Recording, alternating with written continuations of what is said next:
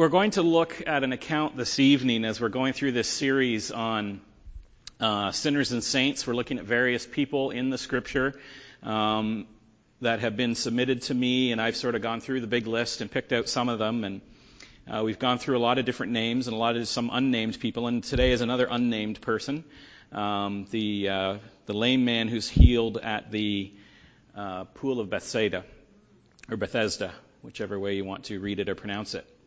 And um, so we're looking in the book of John. It's in John chapter 5 that we have this account. And one of the things that we have to understand when we're reading the book of John is why John wrote his book, why John wrote his gospel. And it's, it's good to keep in mind because it helps us understand why he picked certain accounts to tell. So it's helpful that in the Gospel of John, John actually tells us why he wrote his Gospel. Uh, in John 20, uh, right near the end, John 20, 30 to 31, he says, now Jesus did many other signs in the presence of the disciples, which are not written in this book, but they are written so that you may believe that Jesus is the Christ, the Son of God, and that by believing you may have life in his name. This is why John wrote his gospel, so that we could know that Jesus was God and that we would believe in him and have life for believing in him. And so John has chosen the accounts, because he said there's so many of them it could fill up many more books, but he's chosen these accounts because he understands that the incidents and the accounts that he's describing in his gospel highlight the identity of Jesus as Messiah, and that if we recognize the spiritual significance of the accounts of Jesus' life that John tells, that we can then identify Jesus as the one who saves, and then we can come to trust in Jesus, and then we can enjoy the transforming, healing, redeeming life that's possible in Jesus. That's, that's what John wants. He wants us to see Jesus for who he is, and that's why he's chosen to record this particular account in John chapter 5 that we're going to look at. This, this crippled man at the pool of Bethesda, he receives new life from Jesus, he receives the physical sign of the new life in the healing of his broken body, but his body's not the chief concern of Jesus, as we'll see a little further in the account, but instead Jesus wants him completely healed, physically and spiritually and eternally. Now, now when this is actually happening, when this account is taking place, as John is with Jesus, he probably didn't understand what he does as he writes this gospel later. The disciples were notoriously obtuse as to what was actually taking place and who Jesus was. They didn't really know who he was most of the time or the significance of what he was teaching. It kind of went over their head. It's only after Jesus confirmed his identity as the Messiah in his death and resurrection that it really dawned on the disciple John and dawned on the rest of the disciples of who they were with. And then they wrote their gospels afterwards they recorded what they had seen, and John is now seeing with new eyes the spiritual significance of what Jesus did at the pool that day and why the Pharisees responded to him the way that they did. And so I just want to sort of set that frame because with this in mind, we'll have some insight why John's picked out accounts such as this one in chapter 5 and their purpose in teaching, uh, in, in Jesus using them in his teaching ministry. They're to know the identity of Jesus, to literally see the hope that he's offering to everyone who's broken and unable to save themselves, and to be saved by trusting in him, receiving new life. That's why Jesus did it. That's why John recorded it. And so Jesus puts this on display very clearly in his interaction with this crippled man who had basically lain on the streets of Jerusalem very publicly for over 30 years. That's where we sort of pick it up. And I'm going to go through uh, John 5, 1 to 18, and as I go through, we'll kind of illustrate uh, what Jesus is unpacking for us or illustrating in this account. Uh, let me just pray before we read. Father God, we thank you for your word. We thank you for the Apostle John and his recording of his experience with you, and that he has, by your Holy Spirit, saved these accounts for us and illuminated uh, in his retelling the spiritual significance of what you had done and what it means for us. Uh, the recipient of this message and the recipient of your grace intended through your word. We pray this in Jesus' name. Amen. So, John 5, 1 to 18, our focus is on this crippled man and basically how Jesus uses this unnamed, broken man who is lame uh, to teach us and teach the world, really, about who he is and why he's come. So it says in John 5, verse 1. After this, there was a feast of the Jews, and Jesus went up to Jerusalem. Now, there is in Jerusalem by the sheep gate a pool. In Aramaic, it's called Bethesda, or House of Mercy, which has five roofed colonnades. So this is the scene. Jesus has gone up to Jerusalem. There's a feast. The city's full of people who are there for the feasting. And there is a pool there which has these five colonnades. Now, it's worth noting that until the 19th century, there was no evidence outside of the Gospel of John that this pool existed. And the fact that there was no evidence of this pool was actually used as evidence to make the argument that the Gospel of John, therefore, was not actually written by John. It was written by somebody many decades later who really didn't have any firsthand knowledge of the city of Jerusalem, and this was all just made up. But then in the 60s, archaeologists discovered the remains of a pool by the sheep gate with five colonnades, exactly fitting John's description. So it seems that the gospel was written when it was written and by whom it said it was written by, after all. By the guy who was standing there with Jesus at the pool of Bethsaida with five colonnades. And so to also understand what's happening here is you also need to know that the waters of this pool by the sheep gate would, in Jesus' day, would sometimes stir up. They would get you know, there'd be a ripple, there'd be a current, they would get troubled somehow, and it was believed that an unseen angel stirred up the waters at those times, and at those occasions, if you were the first into the water, there was the possibility that you might be healed or receive some comfort. And so there was many crippled people and lame people, blind people at the pool of Bethsaida for those reasons. So it goes on in verse 3. It says, In these colonnades lay a multitude of invalids, blind, lame, and paralyzed. One man was there who had been an invalid for 38 years. When Jesus saw him lying there and knew that he had already been there a long time, he said to him, Do you want to be healed? And the sick man answered him, Sir, I have no one to put me into the pool when the water is stirred up, and while I'm going, another steps down before me. So, the first thing that John highlights in this account as he remembers this is the complete inability of the man to save himself. He's been an invalid. He's been paralyzed somehow. Uh, it's been 38 years. And when the water stirs up, uh, there's a sign that there could be healing. He gets his hope up, but he can't get into the pool in time. And so even this small hope of mercy is beyond his own ability to grasp. He's essentially powerless in his brokenness. He's powerless to receive the mercy that's right there in front of him. And, and as John tells this story, we begin to pick up that similar to um, Hosea and Gomer, that this is another living parable that God is putting on display with real people. It's a living parable that John describes for us of the helplessness of the human condition. And at the same time, this man is surrounded by blind and lame people, and he's apparently about the worst of everyone there. He's been there for 30 some odd years, stuck, begging on the streets without being able to get healed.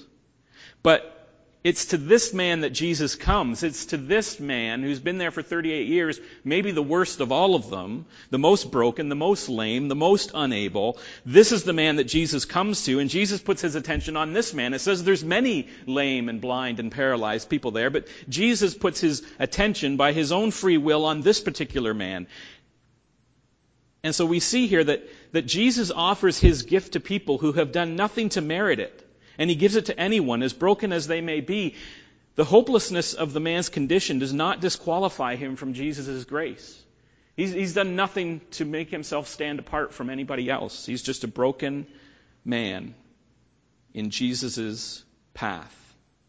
In Matthew 9, 11 to 13, another time when Jesus is doing his ministry in front of the Pharisees and he's eating with different people that you wouldn't normally think you would be associated with, the Pharisees see this and they said to his disciples, Why does your teacher eat with tax collectors and sinners? But when Jesus heard it, he said, Those who are well have no need of a physician, but those who are sick. Go and learn what this means. I desire mercy and not sacrifice, for I came not to call the righteous, but the sinners. And so the, the first thing that we notice in this sort of living parable is that this man is completely helpless, and that Jesus puts his attention and his grace and his mercy on this man through no particular qualification of the man at all. He is unable to help himself, and yet Jesus has come for him. And then, secondly, in this little section of the story, we have this very odd and penetrating question of Jesus. He asks the man, Do you want to be healed? Now, it seems like a pretty strange question, right, when you hear that. Okay, so there's, there's no accessibility ramps in Jerusalem, right?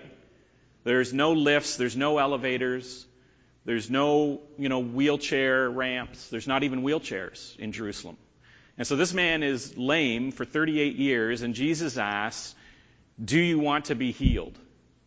And it seems like it's a dumb question. Who wouldn't want to be healed? But let's, let's just assume, I'm going to go out on a limb, and let's just assume that Jesus doesn't ask stupid questions. So there's something going on here that Jesus is driving at with this question that seems ridiculous. Do you want to be healed? And we get a further indication that Jesus has put his finger on something with this particular question because the man actually evades the question. He makes an excuse for himself. He says, I don't have anyone to help me. Everyone always gets ahead of me. I can't do it by myself. So it may have been a strange question, but it's even more strange that this man doesn't just give a straight answer. Yes, I want to be healed. He, he, he, makes this sort of excuse and he, he sort of goes on with his kind of beggar's routine of feel sorry for me. So there's two things I can think of for the question and there's two reasons maybe for the evasive answer as well. And the Bible's not explicit on the motive of Jesus entirely in this question, but he asks it here for us to read and I think there's at least two reasons Jesus might be asking this lame man this question. The first one is that it's been 38 years. And the reality is we can get comfortable in our weakness, even in our crippled state. This is the only life this man knows now. He exists by begging. He, his identity is one who is incapable of being healthy. He's incapable of caring for himself. His identity is one of being the recipient of other people's pity and other people's mercy. And so when Jesus asks him if he wants to get healthy, the man almost brushes it aside as some impossible hope, and he just leans into his daily identity as the helpless one. Pity me, pity my sad situation, give me some coins. It's as though he doesn't dare hope, or he doesn't want to hope for more. For er, 38 years, he's adjusted to depending on others and presuming he can never be well, that he's the recipient of mercy rather than the provider of it. And so when Jesus asks him, Do you want to be well? Whether it's conscious or subconscious, there is this wrestling about, I don't know any other life except a life of unhealth and brokenness. Because getting healthy can be scary. If you've been sick and crippled and broken for a long time, then getting healthy has implications. Now you care for yourself. Now that you have straight limbs and now that you have strong muscles and stable emotions and clarity of thought and the ability to function, you're expected to use those blessings. As God has given, so we are to give. And that can be scary. It's, it's, like you hear of those sort of career convicts who do a, you know, a 10 or 12 month stint in prison and they've been inside so long that the outside is scary and they don't know how to live there anymore. So they get out of prison after 10 years and they go and immediately commit another crime to get caught so they can get put back into prison because they know how prison works. They don't know how freedom works. And this is what it can be like when we're broken and when we're sick we can be broken and sick and lame in a lot of different ways for a long time. And when Jesus comes to us and asks that penetrating question, do you want to be healed? It's, it's not a simple answer because we've grown comfortable in our sickness. He offers us this gift and we realize He's going to give us new health and new freedom and it can be as scary as it is desirable. Honestly, do you want to get healthy? Or do you want to kind of hold on to that weird comfortableness of your old sickness? Because when I take that old brokenness away, it's going to be gone. Do you really want to be free? Or do you kind of like the slavery that you're in? Has the Stockholm syndrome kind of set in?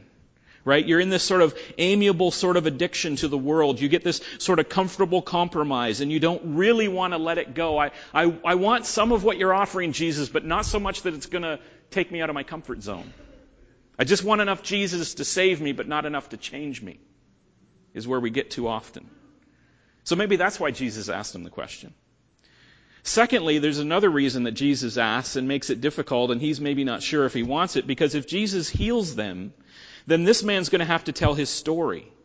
Everyone he knows is going to hear about his encounter with Jesus. They're going to see that he's healed. They're going to see the change in his life. He's going to be walking. Everybody's going to ask him, what happened to you? I saw you last week. You were totally different. You are a new person. What happened? And he's going to have to say that he encountered Jesus and Jesus saved and healed him. And his identity is no longer going to be crippled or depressed or anxious or addict or whatever it was. His new identity is going to be in Jesus, and that's going to have implications too. Because as we're going to see in this account, he's going to have to share his story about what happened to him. And he's going to share it with people who may not be thrilled with his new identity. And so Jesus may be asking, are you ready to be healthy? Are you ready to be free? Are you ready to have a new identity that's forever linked to me? Even though it may cost you old friendships or it may get you into trouble, Jesus is saying, Are you ready for this? This is life changing. So the man's helplessness is a parable of the human condition, and Jesus' question is the question that the gospel of Jesus Christ constantly confronts you and me with. Do you want to get well? Jesus is able to change and transform your life through the forgiveness of sins and through the healing of past hurts. Through your repentance, through His mercy and His love, His transforming power, He can change your life. And we are in the place where Jesus delights to do that. He's ready and willing and anxious to change your life this way. But the question He asks is, do you want to be healthy? Because it will change everything? Or are you going to evade the question like this man? I'm not really ready. You don't know what it would cost me. You don't know what it implies. To be really made whole would change so much. You know, many of us want Jesus, but just not so much that it changes us or costs us. So he asks that question very penetratingly. But then Jesus says to him, we don't know everything that transpired since then, but Jesus has maybe made up his mind for him. Jesus said to him, Get up, take up your bed and walk. And so Jesus essentially says, Forget about the water in the pool, just like he said to the woman at the well, forget about the water in the well. The real thing is right here in front of you. So pick up your bed and walk. And at once the man was healed and he took up his bed and walked. Now, that day was the Sabbath. So the Jews said to the man who had been healed, It's the Sabbath and it's not lawful for you to take up your bed. And now here's where this man has to start to tell his story about who his new identity is in encountering Jesus. But he answered them and he said, The man who healed me, that man said to me, Take up your bed and walk. Now this part, this part of the account that John tells here is actually kind of comical, right? This is the guy who couldn't walk for 38 years. How could the people of the city, the Jews in Jerusalem, not know who he was? He's been lying by this pool for decades and he's walking around with his bed and these righteous Jewish people are not impressed with the fact that he's walking. They are concerned that he's breaking the rabbinical rules about how much weight you're allowed to carry on the Sabbath. So you can imagine how incredulous this man is. He's like, oh, I, you noticed that I was carrying my bedroll. Did you notice I was walking? Did you that, you miss that part, that I'm actually carrying my bed, not lying on it like I've been for the last 30 years? I mean, these Jews should know by heart the words of Isaiah in chapter 35, where the prophet is describing the coming day of the Lord in Isaiah. He says, Then the eyes of the blind shall be opened, and the ears of the deaf unstopped. Then the lame man leap like a deer, and the tongue of the mute sing for joy, for the waters break forth in the wilderness and streams in the desert, Isaiah 35 says. These guys know the, they know the prophets by heart. And so here we are on the Lord's day, the Sabbath, and they find a lame man leaping, and all they can do is judge him for breaking one of their rules. And so what we see here is that there's bitter opposition, even among Jews, to the grace of the gospel. People want to earn their salvation.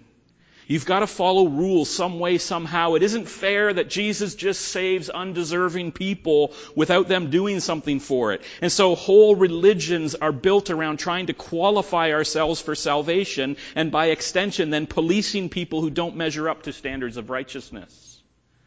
Now, how often do we do this sometimes with people who just encountered Jesus and they've just been healed and they've just been set free by this amazing life transforming grace of God? Brand new Christian bounces into the church, ready to tell everyone about his new life in Christ, ready to sing, ready to praise, ready to take up his place in the kingdom. And the guy at the door says, Hey, take your hat off. Right? Put on a tie. Where's your Bible? Right? I get it. We may mean well, sort of. But let's be careful what we're focusing on in the lives of people who have been healed and set free by Jesus. Right? It's, it's, it's not about what's going on, what's on their head, or what clothes they're wearing.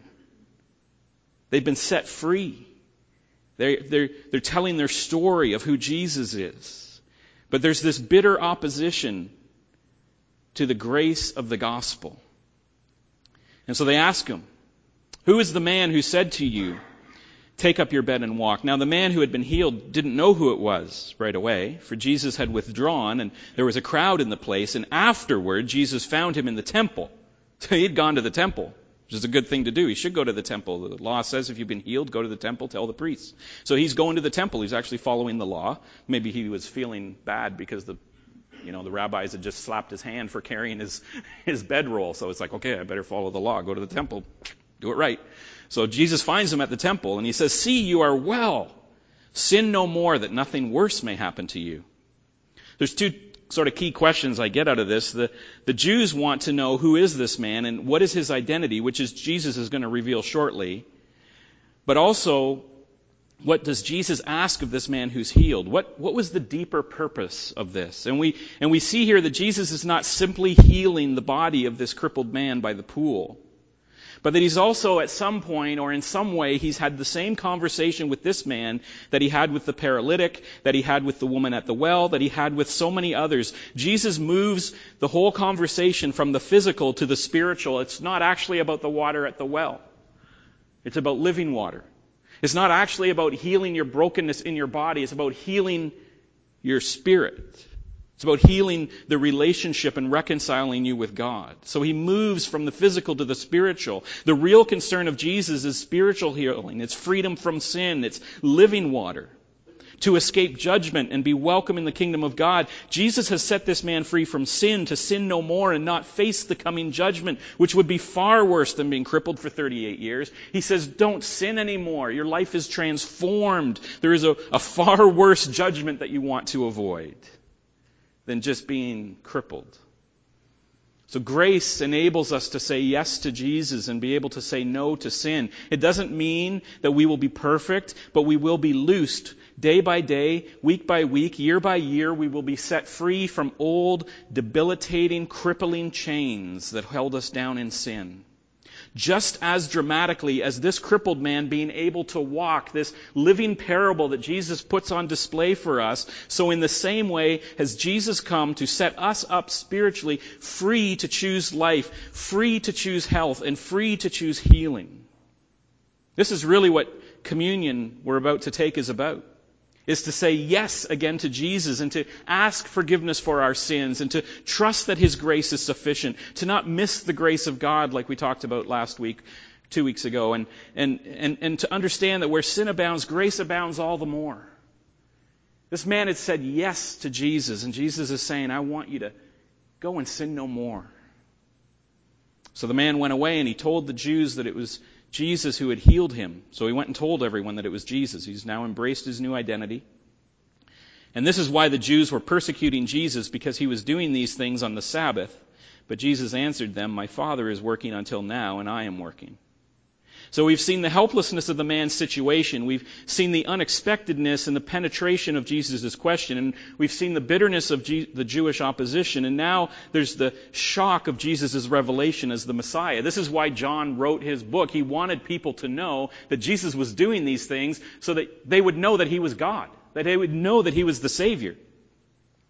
So Jesus says to the Jews, because you know, they're persecuting him because he was doing these things on the Sabbath, and he says, My Father's working until now, and I am working. So Jesus basically replies to them, and he says, God doesn't actually entirely stop working even on the Sabbath, you know. I mean, the planets don't fly off from the sun, right? Everything still works in the universe. He's still sustaining all things. He's still restraining evil. He's still preserving his saints. God is at work even on the Sabbath, and so I am also doing my Father's work. But that's not the big problem that they have with Jesus. It's not really about Sabbath breaking with these Jews. It says in verse 18, this is why the Jews were seeking all the more to kill him, because not only was he breaking the Sabbath, but he was even calling God his own Father, making himself equal with God. So this encounter that Jesus had here with this crippled man by the pool does not end with everybody being excited that Jesus has healed a poor and helpless man. It doesn't even end with the happy revelation that this man has embraced his identity in Christ and is unashamed to testify that Jesus transformed him. That's all true. No, it, this account ends with the Jewish leaders being even more determined than ever to kill Jesus because they could not stomach how Jesus had defined himself, that he had made himself equal with God. And Jesus knew this is where it would end. This is why Jesus did it. To set the man free, entirely true but also so that people would know that he was the Son of God. Jesus sees a crippled man trapped in his pain, and he knows, like he knows with every broken person in history, that he heals and sets free, that when he heals that person, it will create a chain of events that ultimately testifies to the world that he is the Son of God. Because that's what we do when we're healed by Jesus. We then testify of Jesus and who he is and what he's done. That's the gospel that Jesus is God and that he heals us. This is what sets Jesus apart from all other people in history and all other religions. It's what sets Jesus apart from every other form of religion. Christianity is not about human works or human merit or human effort or human worthiness in any form or another. This crippled man by the pool had been broken and lame for 38 years. He was surrounded by people just like him. Jesus picked him out of the crowd and said, You are the recipient of my grace. You've done nothing to earn it. In fact, you're avoiding it, but you're getting it anyway. I've hunted you down. My love, my grace, my mercy is upon you. Deal with it. It's not about that. Christianity is not about man following the right rules to condition God's love. While we were yet sinners, God sent his son. For God so loved the world that he gave his only begotten Son. We don't condition God's love. There's no set of conditions that we have to keep in order to maintain God's love. Christianity is not about that. It is about the true identity of who Jesus Christ is. He is the Son of God. And He has come to give us undeserved grace. And these religious leaders, they can't handle that, and they still can't handle it today. From Hinduism to Islam to Jehovah's Witness, you name it, no matter how far or how near to the historical record of the biblical faith some religion might align itself, unless it acknowledges that Jesus is God, it's not Christianity and it cannot save. Only God can save. Only Jesus can forgive sin. And this drove the Jewish people crazy. Some people think that Jesus never said this about himself. This is all that Jesus said about himself. John 10, 30 to 33, he says, I and the Father are one. And again, the Jews picked up stones to stone him, but Jesus said to him, I've shown you many great miracles from the Father. For which of these do you stone me? We're not stoning you for any of those miracles, replied the Jews, but for blasphemy because you're a mere man claiming to be God. They knew exactly what he was saying. He was saying he was God. He says to Philip in John 14, Philip said, Lord, show us the Father, that that will be enough for us. And Jesus answered, Don't you know me, Philip? Remember, I said they were a little obtuse as to what was going on. Even after I've been among you for such a long time, anyone who has seen me has seen the Father. How can you say, Show us the Father? Or Romans 1, 3 to 4, it says, The gospel concerning his son, who was descended from David according to the flesh, and was declared to be the Son of God with power according to the Spirit of holiness by resurrection from the dead, Jesus Christ our Lord. He's declared to be the Son of God, or the, the other way to use that word in the Greek is authenticated to be the Son of God. This is who Jesus is. This is who Jesus is proving and proclaiming that he is every time he heals someone, every time he sets someone free. He's saying, I am who I say I am. This is the gospel. This is the good news at the heart of the Christian faith. This is why John says, I've recorded these things because I want you to know who Jesus is, and I'm hoping you will believe in him and trust in him and be saved if I tell you about who he is. Because who Jesus is, is the gospel. It's the good news at the heart of our faith. Jesus heals. Jesus sets free. Jesus transforms. Jesus forgives sins. And Jesus can do this because He's the Son of God. He is God. He's God who entered into our world. It's God who loves us and rescues us in the person of Jesus Christ. We are the lame man by the pool. We are the helpless ones who have nothing to offer, and yet Jesus comes into our world, into the mud and the mess of our life, and He puts His hope and His grace and His mercy on us. So you may have spent eight years, or you may have spent 38 years broken and wounded and considering yourself unworthy of the attention of Jesus. You may be so comfortable in your pain that you can't imagine what life is like apart from your pain. It's become your identity. You may be hearing Jesus ask, Do you want to be well? And this can be for Christians too. Because we can let a little bit of Jesus into our life and we cannot let the whole thing go. We can hold on to that pain and we can hold on to that brokenness because we're just not ready for the transformation that Jesus is going to bring. And so he's asking not just non believers, he's asking believers too do you really want to be well? And we can be afraid of what true wellness means. But listen, Jesus sees right through your sin. He sees right through your hurt. He's asking this penetrating confrontational question because he wants you to be healed. He wants you to be well. He wants your brokenness to be gone so that you can leap for joy and you can testify to who he is to anybody who asks what happened in your life. He's saying, You need to trust me and know who I am. Know that I'm the Christ. Know that I'm the rescuer. Know that you can be saved. This is the day to say that again, or even for the first time. Just say yes to Jesus. Say no to sin and shame and brokenness. This is a living parable that John has recorded that Jesus put on display for him. And I have no doubt, like I said, that it completely went over John's head when he saw it happen. Just like Philip didn't know that he had seen the Father already in Jesus. But John records it because he's basically saying, I don't want you to miss what I didn't see. Jesus is here to heal. Say yes to his healing. And that's what communion really is for those of us who know Jesus. It's a chance to come to his table again and say, Yes, I want your healing. Set me free. Let's pray. Father God, we thank you for your word. Father, we thank you for this living parable of this crippled man. Don't even know his name, but we're thankful he was there.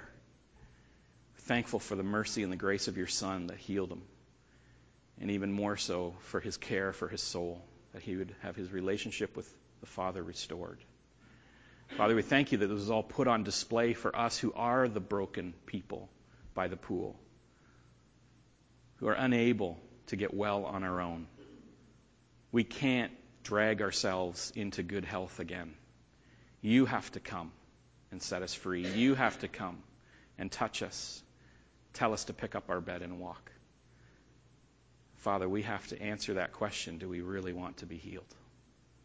So, Father, I just pray that as we come to communion now tonight, I know I've got them. Everybody's got them.